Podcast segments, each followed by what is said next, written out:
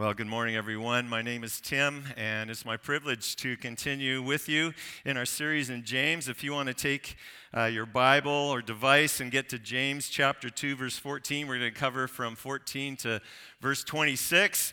And as you're getting there, let me just begin with a story about a man named Richard Stearns. He was in the prime of his life, a Christian executive that had worked his way uh, through the American corporate ladder to become the CEO of America's finest tableware company. And of course, that position brought with it all kinds of perks. Um, he had a beautiful 10 bedroom home for a family with five kids. He had a luxury car. He traveled all kinds of places in the world, uh, flying first class and then staying in the best hotels. He's well respected in his community. Great wife, great family, well adjusted. He said he was pretty well the North American poster child for success in Christianity until until God messed it all up. At that time, there was a, an organization that ministered to the poor in the world and especially with child sponsorship. And their president was about to retire in one year's time. And so they're in a search process looking for who their next president is going to be. And through their due diligence and prayer, they determined that Richard Stearns was their man. And so they approached him. He was uh, very negative towards the opportunity initially, and um, conversations began to happen. Richard knew that, that this, he wasn't fitted for this job. I mean, he had no experience in that field. He knew it would meant a significant decrease in salary, that his family would have to move from where they were in the Philadelphia area to the West Coast to Bellevue, Washington. I mean, who wants to live on the West Coast where it rains all the time? He just wasn't interested, but a turning point happened when one of the search team asked him this question Are you willing to be open to God's will for your life? Are you willing to be open to God's will for your life. As Richard recounts his story, and yes, he eventually did say yes to the opportunity, he describes his struggle, his insecurities, his uh, struggle to uh, think about what it would cost himself and cost his family. And he talks about how it, he, it has been a struggle to walk the talk. It was a struggle and still is sometimes for him to walk the talk. And so, as we look at the book of James, James is addressing that very thing that we don't just be people who are Christian in what we profess, that we also are people who walk the talk. It seems in James' day there were people who were saying it really didn't matter how you lived your life or what you did, as long as you had faith. And James is correcting that this morning. It is important what you do. And James is going to show us that we are saved by faith, yes, but that faith is a genuine faith. Don't be deceived because real faith works. That's his point this morning. Real faith works. We begin in James chapter 2 verse 14. He says, "What good is it, my brothers, if someone has faith, that is they have a belief, they have a trust in God, but does not have works, that is they don't express obedience and service to God?" Can that faith save him? Salvation being God's uh, rescue, God's restoration, which begins to invade uh, our lives here on this earth, but is experienced fully and completely at the end of our time as we know it here. Can that kind of faith that does not have works, can that save a person? Can they fully experience the salvation that God has for them? And this is a rhetorical question for James because the answer he gives is certainly not. And he is going to give us, as we walk through this text this morning, he's going to give us five examples to really prove his point. And so we begin with the first one in James chapter 2, verse 15. He says, If a brother or sister is poorly clothed and lacking in daily food, and one of you says to him, Go in peace. That's like the Hebrew greeting, shalom, which uh, implies, you know, may you be well, may you have full health, and everything go well for you. Go in peace and be warmed and filled. Without giving them the things needed for the body, what good is that? I mean, what does the person need? They, they need clothing, they need, they need something to eat, they need the basic necessities of survival, but all they're getting is talk, no action. And James says, What good is that? Verse 17, so also faith by itself, if, if it does not have works, is dead. Now, when something is dead, it's like it's not very useful or effective for anything, is it? If you, and I hope this isn't prophetic, but if you walk out of church this morning and you go to your parking lot to, to your car and your battery is dead, that is going to be a problem, isn't it? I mean, your vehicle might be nice, it might be just washed, shiny, uh, it might be a Christian car. It's very polite on your way. Uh, it came to church this morning. You have a fish symbol on the back. Um, everything's, everything's nice. But if it doesn't work, if the battery's dead, if the car is dead, it's useless. It can't take you anywhere.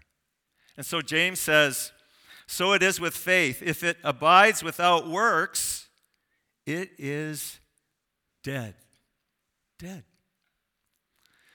Verse 18, he is going to give us our second uh, or sorry, he's going to have introduce somebody, uh, uh, an imaginary conversation partner. And this is a typical Greek form of communication.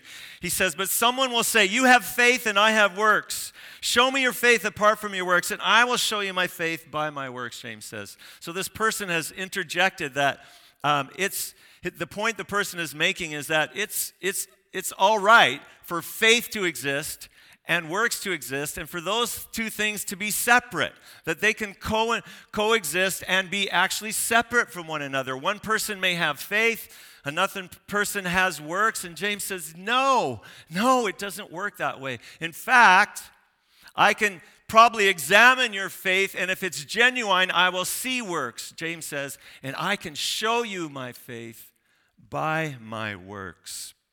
Second example we see in verse 19. James says, You believe that God is one. You believe that God is one, you do well. So, what if your theology is really good? Is, is that enough? What if, what if you have really great thinking? You, you, you understand the Bible quite clearly and your theology is right. James says, You believe that God is one. He's referring to the core of Jewish belief. And remember, this is the letter of James is written to the dispersion. So, uh, probably primarily Jews who, who have been scattered out of Jerusalem. So, he speaks to the very core of their theological thought. It's taken from Deuteronomy chapter 6, where it talks about, Hear, O Israel, the Lord your God is one. You shall love the Lord your God with all your heart and with all your soul and with all your might. This was at the very core of, the, of Jewish fabric. They were to rehearse this. They were to talk about this when they're sitting with their children, when they're walking, when they're lying, when they get up. This was to be at the very heart. Jews still recite this today. The Lord your God is one. You shall love him with all your heart, with all your soul, with all your mind. It's at the very core of their right thinking. Jesus, when he was asked, What is the greatest commandment? This is what he quoted.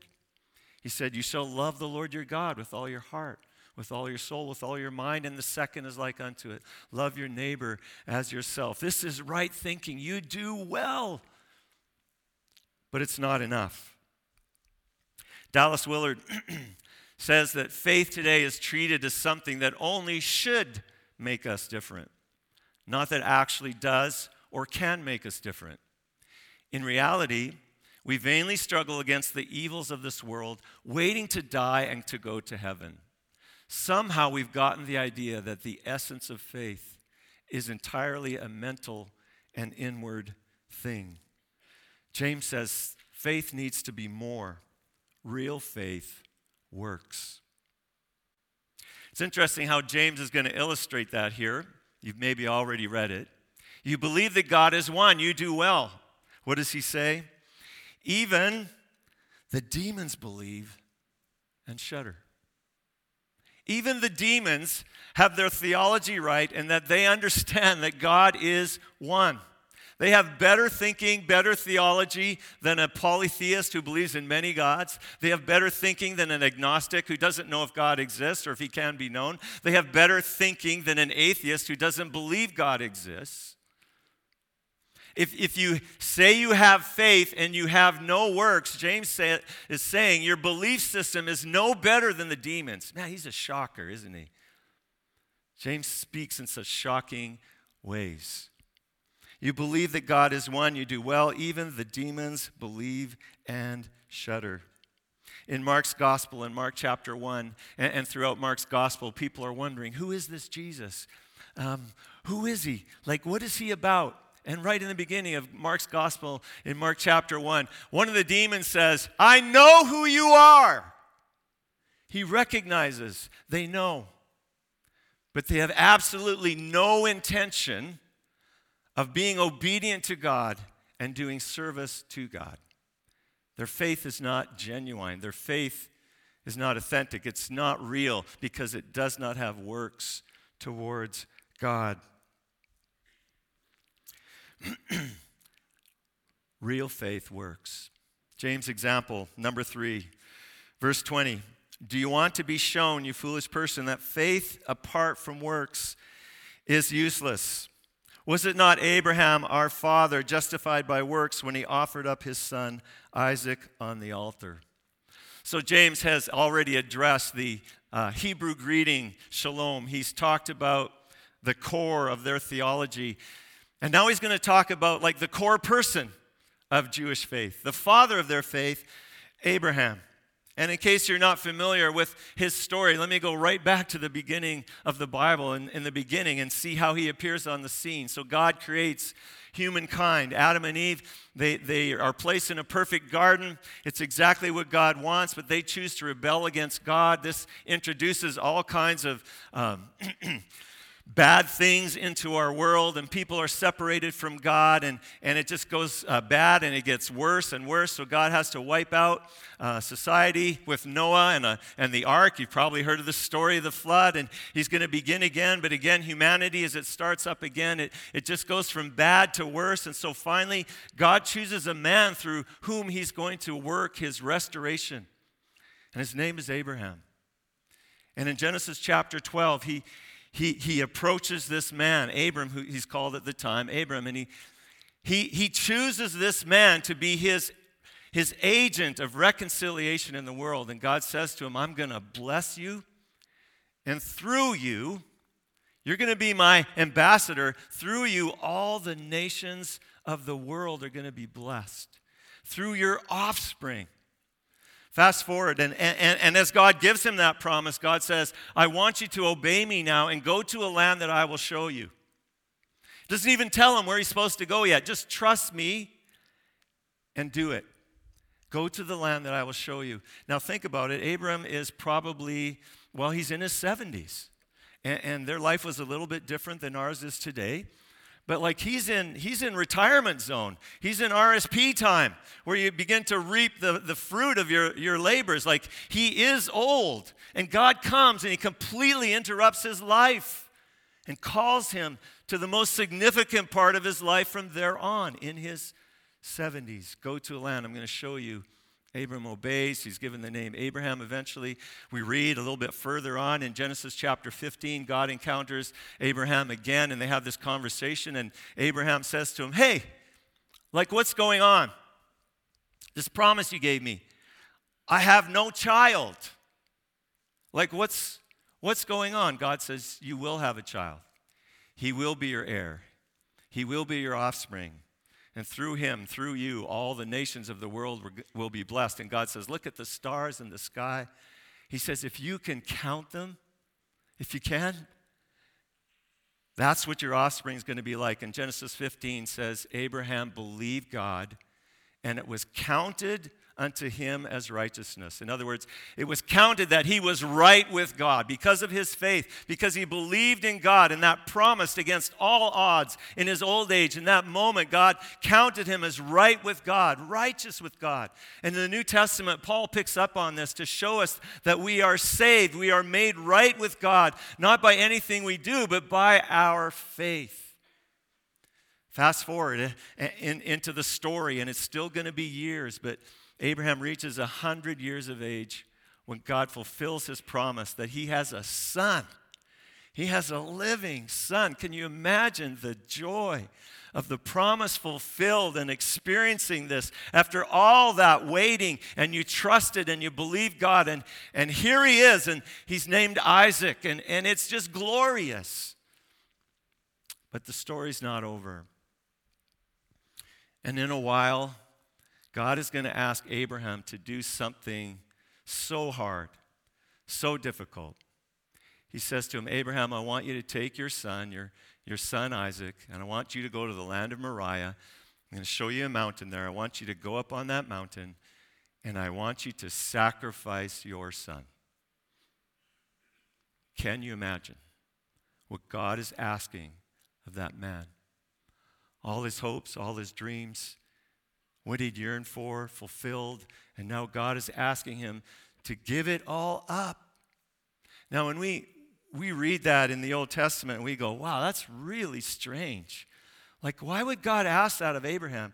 We got to understand, in the context of, of Abraham's life and the nations around him, it was not unusual at all for people in their worship of the gods trying to earn their God's favor that they would sacrifice their children to that God to earn the God's favor, especially the firstborn, like the prized one. They would sacrifice that child to earn God's favor. God is simply testing Abraham to see do you love me? Are you committed to me as much as the people around you are committed to their gods? So it says, after God asks this of Abraham, immediately he goes and he goes to the place, to Moriah, where he's called to. He takes his son, they ascend the mountain. He builds an altar. He binds up his son and he takes a knife, and in obedience, he's going to do exactly what God has asked him to do. And in that moment, an angel cries out and says, Abraham, don't do it. We read in James chapter 2, verse 22 or 21 Was it not Abraham, our father, justified by works when he offered up his son Isaac on the altar? Let's remember that Abraham was already proclaimed righteous in Genesis chapter 15. You see that faith, verse 22, you see that faith was active along with his works, and faith was completed by his works. And the scripture says that Abraham believed God and it was counted to him as righteousness. He was called a friend of God. What James is saying is that work of, uh, of Abraham to obey God, to be willing to sacrifice his son, what was proclaimed to him in Genesis chapter 15, the scripture that it was, he was counted to him as righteousness, that is fulfilled in his activity in being willing to sacrifice his son. His work showed that his faith was genuine because real faith works. Now, when we read scripture, it's really good for us to uh, think about as we're reading scripture is there another scripture that affirms what I'm reading? Is there another scripture that says, seems to say something different? This is a really healthy way to read scripture so that we don't just cherry pick verses that we like, but we let scripture, in a sense, we, we let it wrestle with us as to what is the full truth. How does it, how does it fully work out? James has said the startling, startling statement that Abraham was justified by his works. Paul says emphatically, we are never justified by works.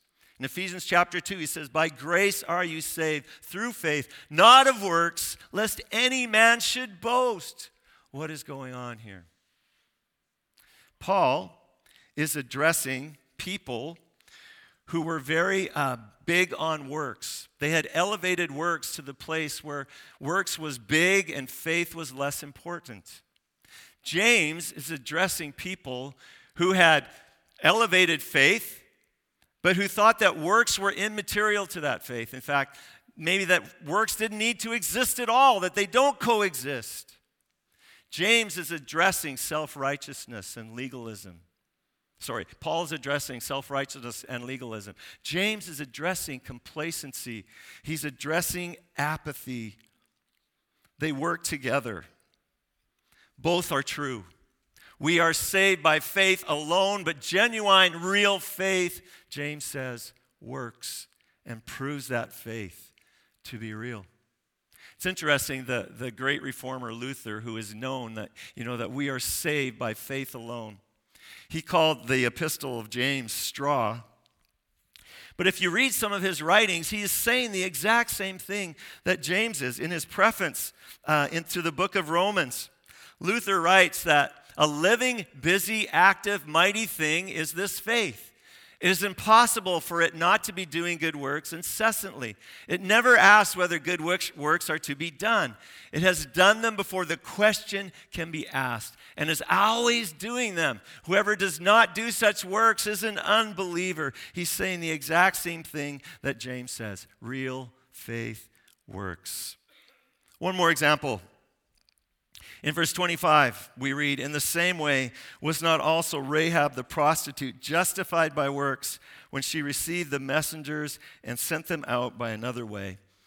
You might be familiar with this story. The, the nation of Israel, under Joshua's leadership, are moving into the, the land that God had promised them. So they send some spies to check out the city of Jericho.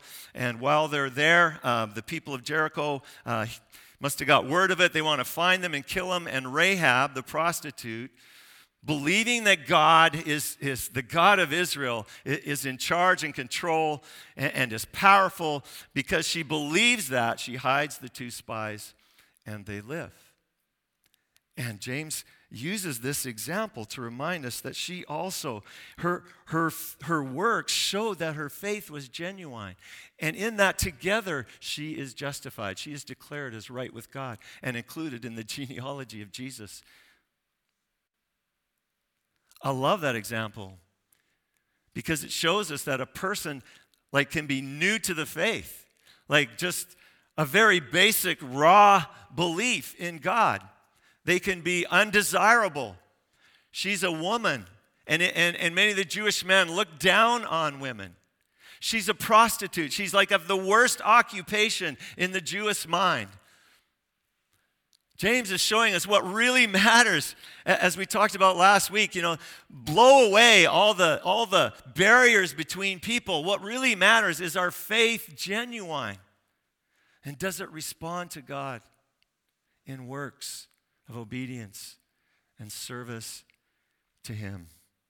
One more, James has an example in verse 26. He says, For as the body apart from the spirit is dead, so also faith apart from works is dead. Let's just be really clear. When that spirit exits a body, like that body is dead. And so it is with faith. Real faith works. If it's not accompanied by, if faith is not accompanied by works, it is dead. And, and God's intention for us is to have a living, active, vibrant faith that brings us life and brings life to everyone around us.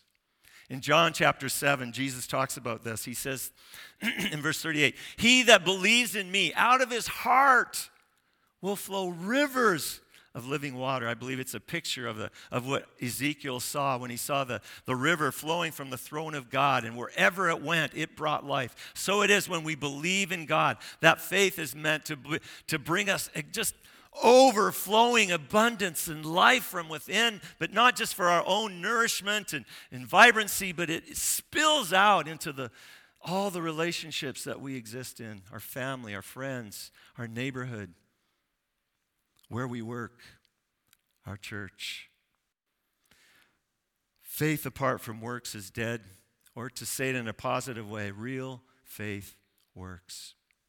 As we begin to close this morning, let's remember that James is addressing complacency that existed in his day, and I think still exists in our day.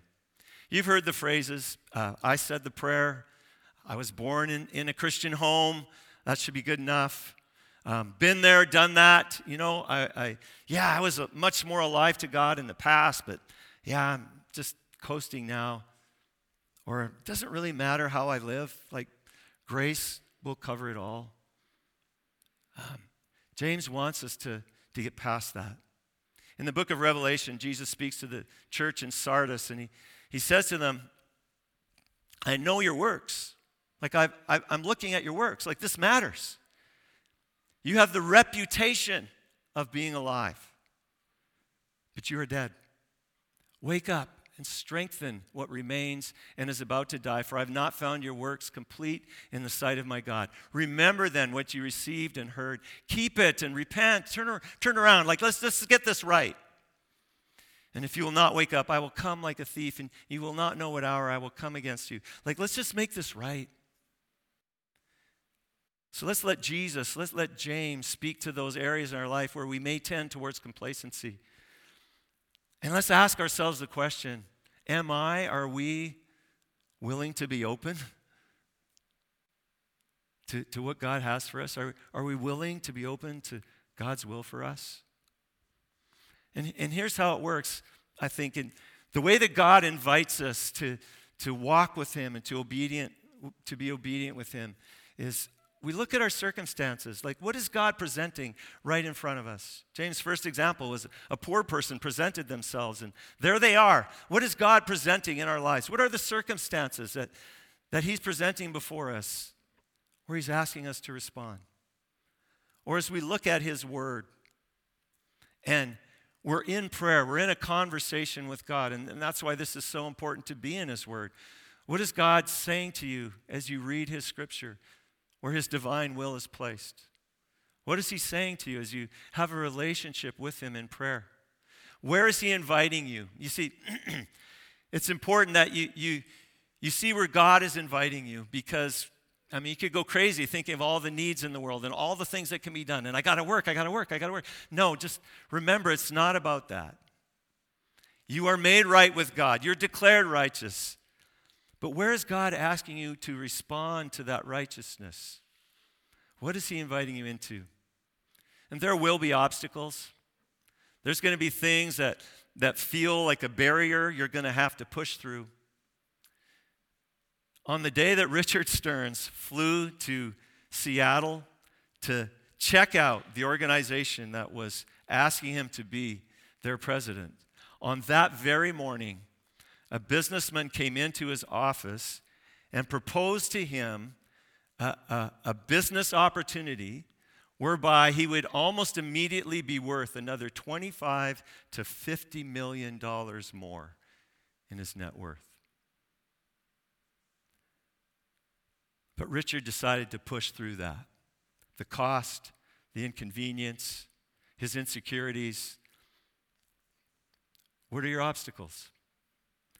And do we believe enough in the God of Scripture to say yes and move through those obstacles to reach that place of flourishing and blessing that God has for you and wants for you? Just as Abraham was called the friend of God, his obedience led to this amazing place of flourishing and blessing. So as we listen to God, as we as we enter into that place he's inviting us and as we obey and as we serve him and we move through the obstacles that are in front of us, it leads us to a place of flourishing, but not just for ourselves, it leads us to a place where because of what God is doing in our lives, it blesses those around us. That's the picture that he has for us. This morning we get to celebrate communion. And I think how appropriate to, as, a, as a conclusion to what we've been looking at this morning in the book of James. You see, the story of Abraham points very clearly to the person of Jesus Christ. Abraham told his son Isaac, when Isaac asked him, like, where, Dad, where's the sacrifice? He said, God himself will provide a lamb, and he certainly did. Centuries later, in the person of Jesus Christ. And Jesus, we are told in Philippians chapter 2, humbled himself before the Father, and he himself was obedient, even to the point of death, to die on a cross. And because of Jesus' obedience, because of Jesus' faith in the Father and his obedience, his works, because he was willing to go to the cross, and because death could not hold him, and he rose from the dead for our forgiveness and our justification so that God can declare you and I right with God simply by believing in Him. No works, nothing we can boast in, but by believing. But that genuine faith then works because we've been so greatly loved.